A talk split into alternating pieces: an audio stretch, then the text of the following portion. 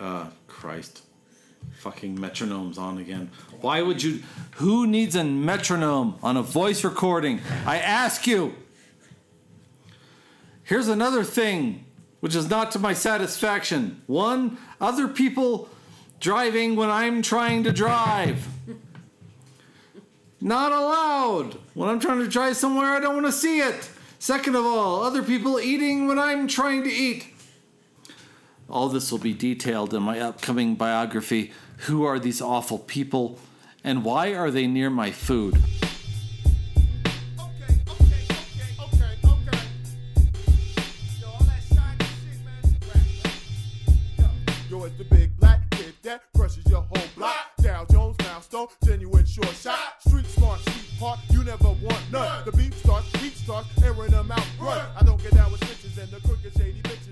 This is the Colonel Hector Bravado with Breakup Gaming Society here with the All Father.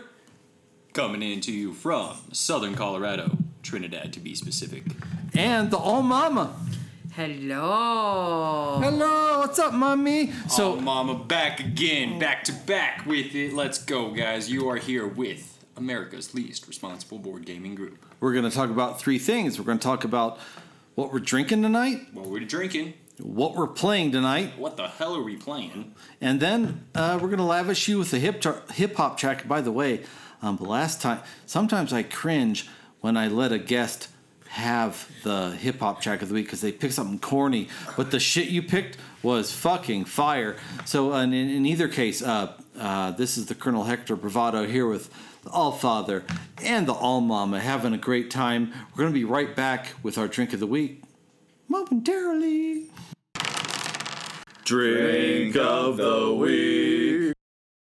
So, um, in the first installment of this two part series, Allfather introduces, matter of fact, reintroduces to some, uh, uh, I, I call it Glenlivet. Glenn LeVay. Glen Glenlivet, he says.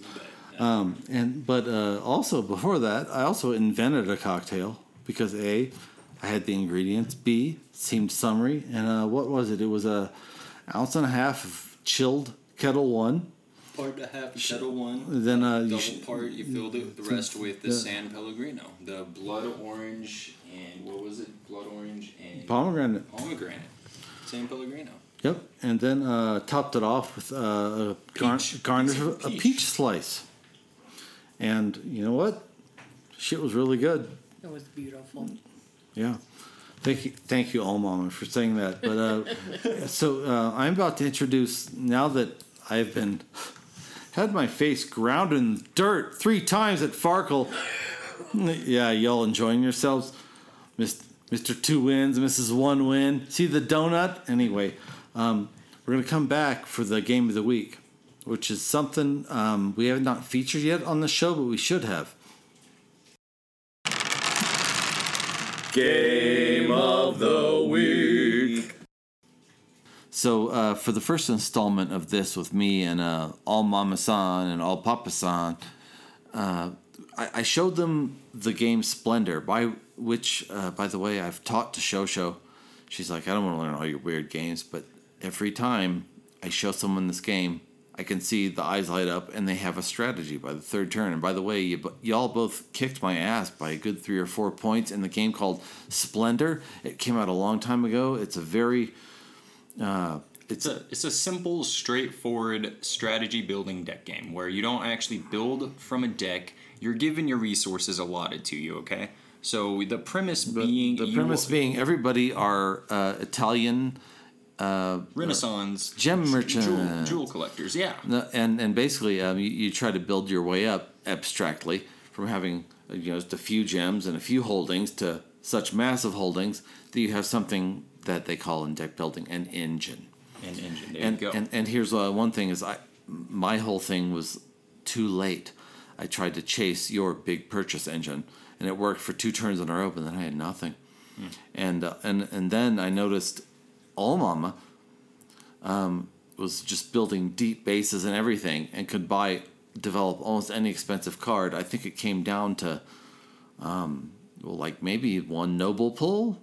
Yeah, I was and for those that don't understand the premise of the game, you you occur what's needed to actually trigger the victory event. Or you get you need victory points. So again, as you're building these resources, as you're collecting your tokens to pool more Yeah. resources to purchase more cards to develop more. Yeah. Your whole premise is to get victory points to trigger 15, which starts the end cycle. Yep. And so at that point, it was just we each did have our own distinct strategies through the game. Again, as you touched on, All Mama was consistent with how she ran her game. She was con- constantly just able to make her purchases and keep the resources going. and I joked about it often, but I knew it was not right when uh, when when I saw uh, All Father's eyes first time. Every time it's on his turn, I can see the motion. It's like it, it was like some weird thing out of uh, like um, like Bl- Matrix or, or- the Blade Runner. Yeah, no, I could Rain just Man. uh, Rain Man. I could just see his eyes going like click, click, click across the rows, click, click, click across the second row, click, click, click across the first row. They analyze it vertically, click, click, click. I'm like, it's like I'm gonna just like And then rip. he would look at ours. Do you mind if I rip just a piece of his forearm flesh off to make sure he's human?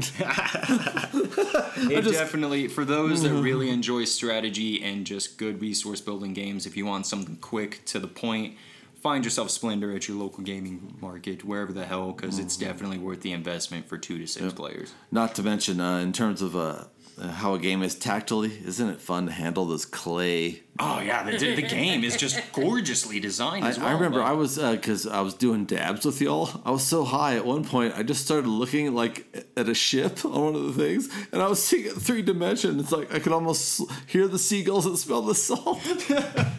anyway, um, that was uh, game of the week with uh, All Father and All Mama, and we're gonna be back with track in a week. Track of the week. Get this barbershop quartet bullshit out of here. what the hell is This is supposed to be a they damn got something going on. Geritol Maybe boy band you got newfangled going on here? bullshit This that is- is kind of stupid. Fucking Next, garbage. relax and take a seat. Sit back and play the beats and blast it in your Jeep. It's the track of the week. I'm ratchet in the streets. Talk trash to the geeks. Get smacked in the beak. It's the track of the week. as is often, but not always the case when a lauded group breaks up, there usually is one surviving member whose trajectory just blasts over the other members. Not always, but that certainly was the case after uh, Massive Attack, which is, you know, um, a, a, a lauded uh, hip uh, hip hop slash trip hop group from Britain, and the the bona fide star to uh, emerge from that wreckage was Tricky. And in the mid late '90s, he dropped a couple of the critics went nuts over his stuff, but the first one was an album called Maxinquaye. And just want to take you back today to 1995, and uh, Tricky uh, teamed up with sort of spooky co mic host Martina Topley Bird and produced this unique document, this unique album. And um, my favorite track off it, it's hard to pick, is called Brand New You're Retro, in which he does some braggadocio in his own haunted way.